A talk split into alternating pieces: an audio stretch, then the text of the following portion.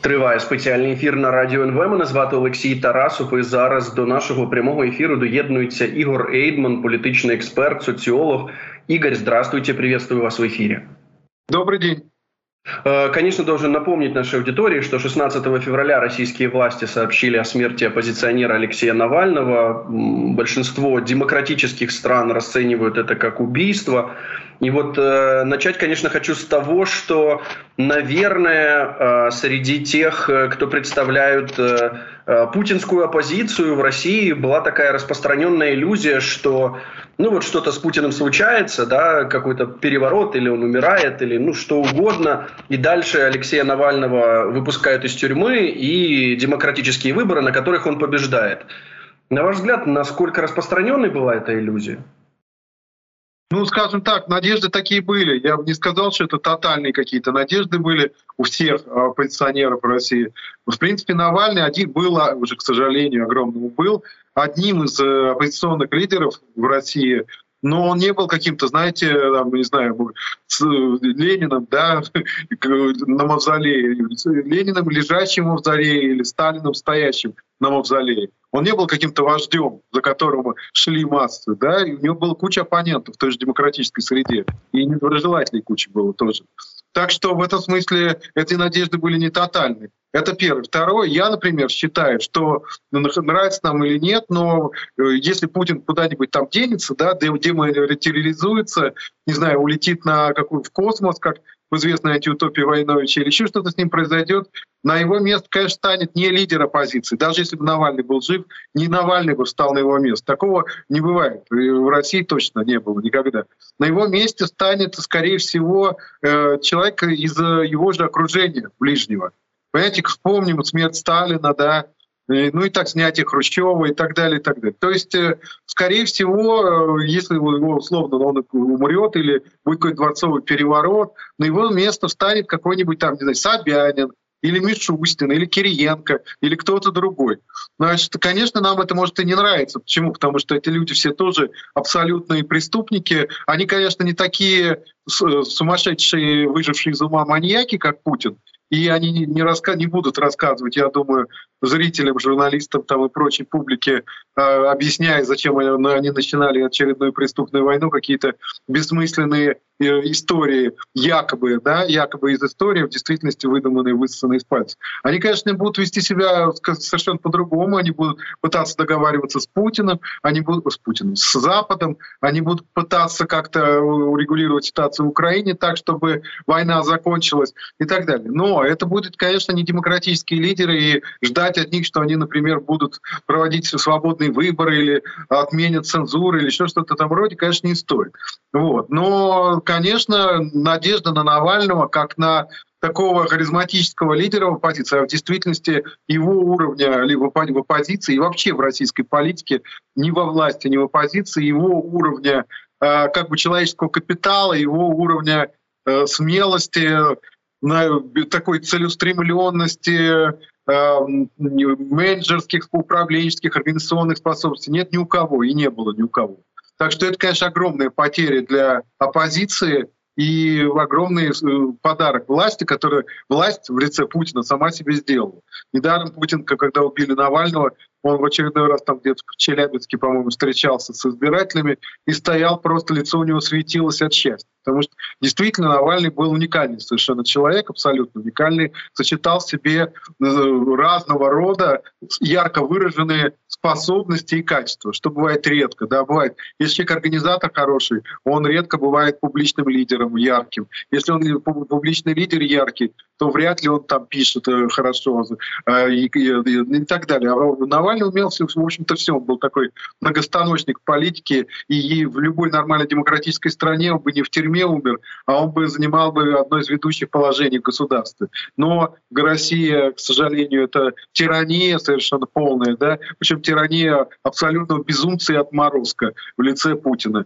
И поэтому, конечно, этот э, такой, знаете, отморозок и безумец, как вот было не знаю, в Древнем Риме. Там, Кали... Вот уровень Путина — это какой-то Калигула или Нерон, не меньше. Ну, Иван Грозный, если брать Россию. Конечно, он такой человек не мог потерпеть в своей стране оппонента, который его критиковал.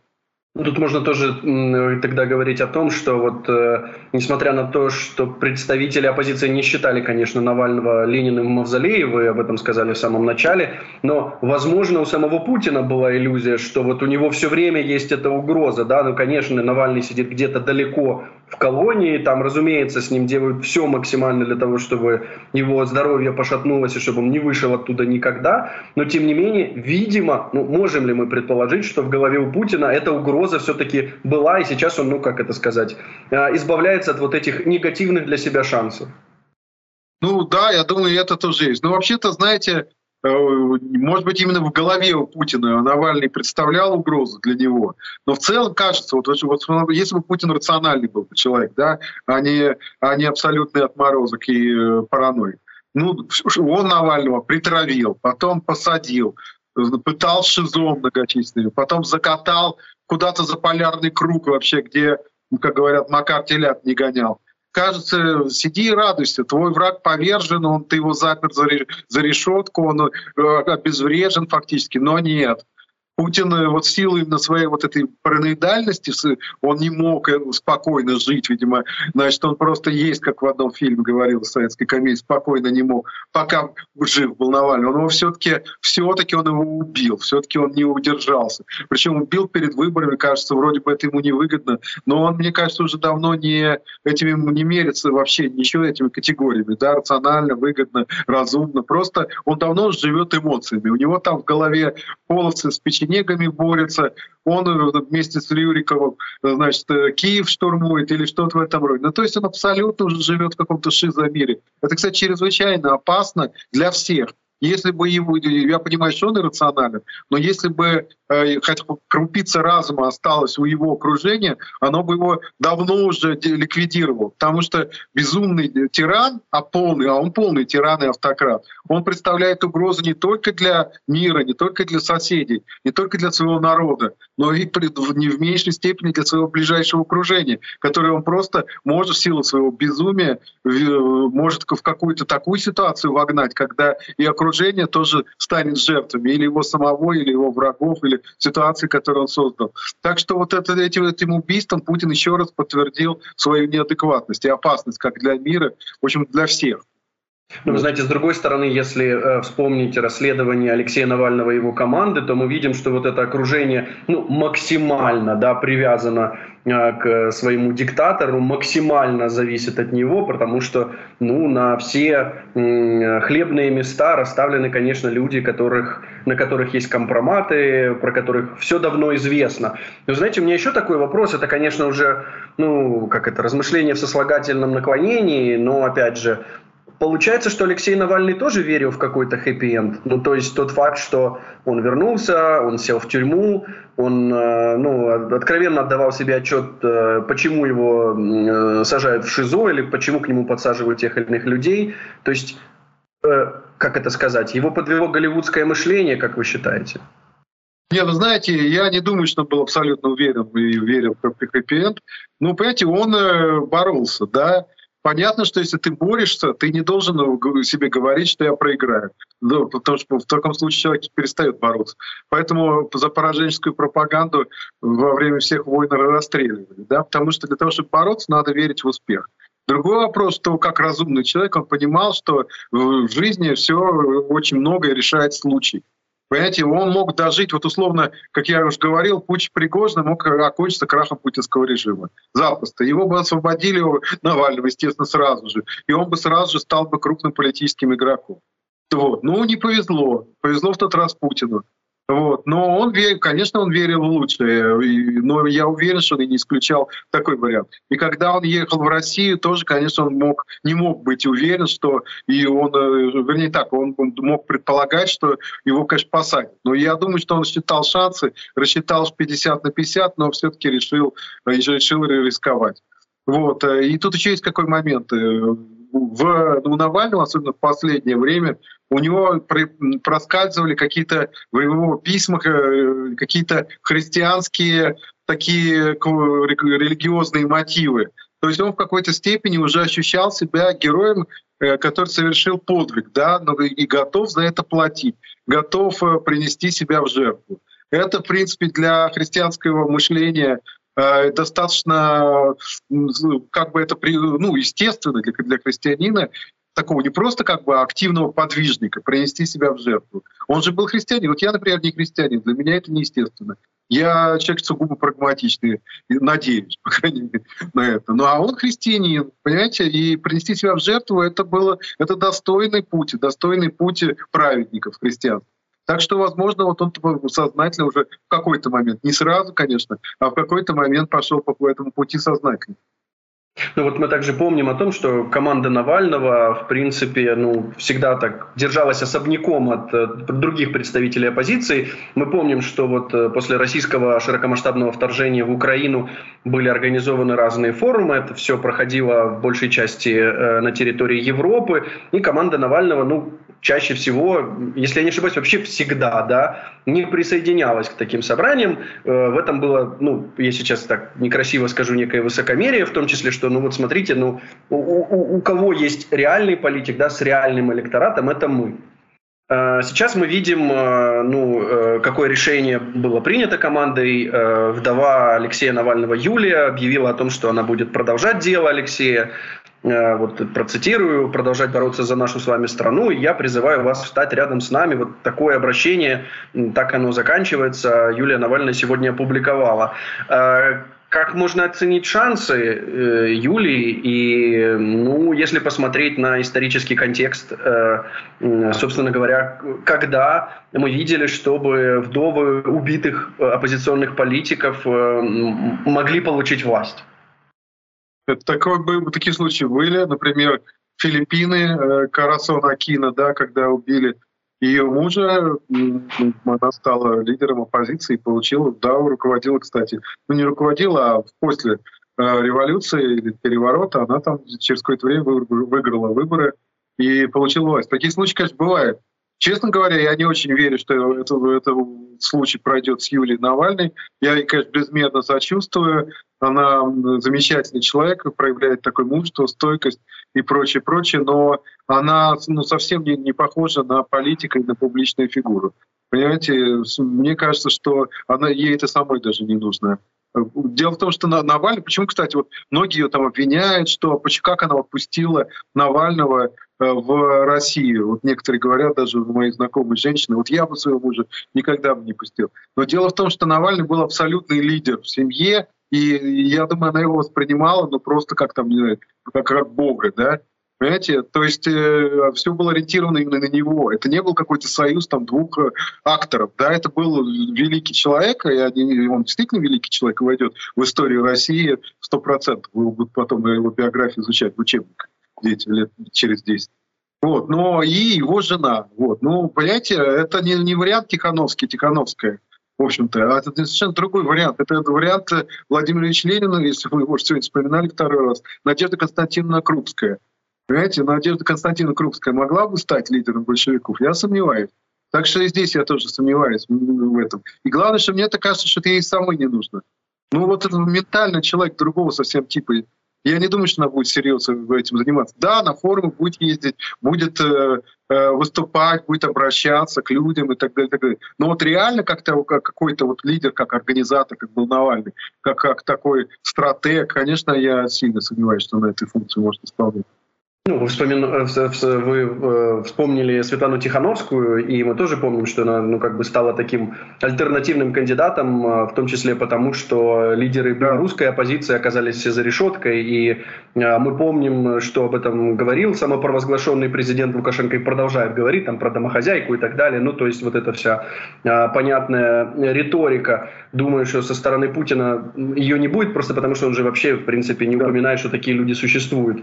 Но вот тут есть еще один интересный момент. Э, если мы говорим о том, что э, систематически в России убивают лидеров оппозиции, э, убивают оппозиционных журналистов. Опять же, ну, простите, я должен нашей аудитории напомнить, что ваш двоюродный брат Борис Немцов, да, он был убит в 2015 году, просто застрелен возле Кремля, да, и мы не увидели ничего, что последовало за этим, чтобы показывало, что каким-то образом Кремль готов остановиться или э, что-то такое сделали, да, не знаю, международные партнеры, э, чтобы Кремль не мог поступить так еще раз.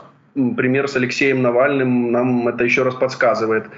Э, как вам кажется, а что может сделать ну, демократический цивилизованный мир вот э, с такой политикой Кремля, когда они готовы убивать даже ну, самых известных своих оппозиционеров. Понимаете, для мира вообще, для свободного мира э, Россия представляет э, ну, такую абсолютно актуальную и, и очень серьезную угрозу даже не тем, что ее власти убивают оппозиционеров, а тем, что это государство ведет агрессивную войну против Украины и теоретически или даже с некой долей вероятности немалой можно развязать вообще глобальную ядерную войну. И даже в этой ситуации цивилизованный мир ничего сделать, как мы видим, не может. То есть он делает, конечно же, все, что может, но этого не хватает. Потому что если бы эти усилия были бы эффективны, то они бы давно уже остановили агрессию против Украины, например, да, цивилизованный мир. Но вот он пытается что-то делать, вводит санкции, поставляет оружие, но этого всего не хватает. Эти меры недостаточно радикальны, недостаточно радикальны. Я думаю, что если бы, если бы скажем так, э, цивилизованный мир во-первых, был дальновиден, и, во-вторых, что имел вот настоящую волю, волю к сопротивлению злу, адекватную этому злу, то Путина бы просто физически устранили, нашли бы способ. Я думаю, что американцы э, могут это сделать, и я думаю, что технически они, у них есть такие способы. Но они на это не идут, и они не идут, не идут по э, причине того, что просто не хватает воли и не хватает понимания того, что Путин является глобальной угрозой э, существования человечества, ни больше, ни меньше. Не нулевой угрозой. Я не говорю, что это сто процентов он приведет к ядерной войне, но он может привести. Единственный нынешний лидер государства, который может привести к ядерной войне, глобальной ядерной войне. Мы помним Карибский кризис, когда мир был на грани ядерной войны. Хрущев тогда уступил, а я отступил. Но Хрущев не был таким законченным отморозком, неадекватным параноиком, как Путин. Понимаете? Хрущев был такой, в общем-то, добрый дядечка такой. Ну, хотя, конечно, он и в репрессиях участвовал, и во всем и во многом другом, но он, конечно же, не готов был совершенно к новой войне. Он помнил прошлую войну, и он не хотел начинать новую войну, тем более ядерную. Для Путина война — это, это абстракция. Это не как Хрущев, который участвовал в войне, который помнит ее, ее прекрасно, что это боль, слезы, кровь, смерти. Для Путина война — это парады, это культ победы, это вот эта религия, религия победобесия, это безумные какие-то капища под видом храмов в честь победы, это э, значит, какие-то мечты, планы о, о своем величии будущем, в котором он войдет в историю. Поэтому он и начал войну против Украины широкомасштабную. Никто же не верил, как это вот э, русские будут бомбить Киев. Ну, быть такого не может. Ну, понятно, фашисты, да, но как это русские будут бомбить? Ну, не мог, я сам в это не мог поверить. А Путин мог не только поверить, а сделать это, потому что, как я уже сказал, он абсолютно неадекватен. И в этом контексте от него можно ждать что угодно, чего угодно. И если бы, как я уже говорил, Запад имел волю, волю реальную и понимание ситуации, они бы просто избавились бы от него. А, понимаю, о чем вы говорите, но такой политической воли мы сейчас не наблюдаем. Мы с вами, знаете, много говорим о том, кто во что верил или не верил, какие были иллюзии. Но вот опять же есть ощущение, что как раз Европа и Америка тоже больше всех верили в кандидата Алексея Навального, да, вот в эту такую, ну простите, счастливую голливудскую историю, которую вот сейчас прекратил Путин. А, можно ли так оценивать, э, ну, то, на кого Э, возлагали свои чаяния в США и Европе? Ну, смотрите, они, конечно, вот я сужу по Германии, потому что я Германию хорошо знаю, и с политиками немецкими общаюсь иногда.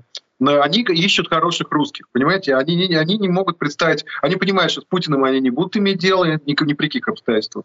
А, и, но они не могут себе представить, как это не иметь дела вообще с Россией. Куда Россия денется? Это же важный многолетний партнер, это там огромное государство и так далее, и так далее. И они ищут э, с фонариком буквально ходят по Европе, и в том числе и в эмиграции, ищут вот этих хороших русских, с которыми можно иметь дело, когда они придут к власти. Но до власти этим хорошим русским и Навальному покойному было очень и очень далеко. Понимаете, я думаю, что Западу после Путина придется иметь дело с путинцами, а не с пламенными оппозиционерами за границей. когда э, значит, вспомните, да, Советский Союз развалили же не диссиденты, которые, в общем-то, э, героически, значит, сопротивлялись э, советскому режиму в 70-е, в начале 80-х годов, а развалили сами же, сам же член Политбюро, два бывших члена Политбюро, Ельцин и Горбачев. То есть я думаю, что сейчас будет то же самое. Что, ну, но, но так как диссиденты или оппозиционеры, они на, на виду, и э, их все видят, э, с ними Запад и пытается вести какой-то диалог. А те люди, которые сейчас где-нибудь сговариваются, как свергнуть Путина где-нибудь на какой-нибудь дачке, да, где-нибудь там, или в замке в каком-нибудь, значит, на, на, под Москвой или на Волге. Они, эти люди, себя не афишируют, и поэтому Запад, я думаю, может быть, кроме ЦРУ, но ЦРУ нам об этом не скажет, ничего о таких планах не знает. Да, это правда. ЦРУ ролики публикует о том, чтобы э, россияне были готовы бороться з путінським режимом. Ігор, спасибо вам большое за этот разговор. Хочу нагадати нашій аудиторії з нами на зв'язку був політичний експерт, соціолог Ігор Ейдман.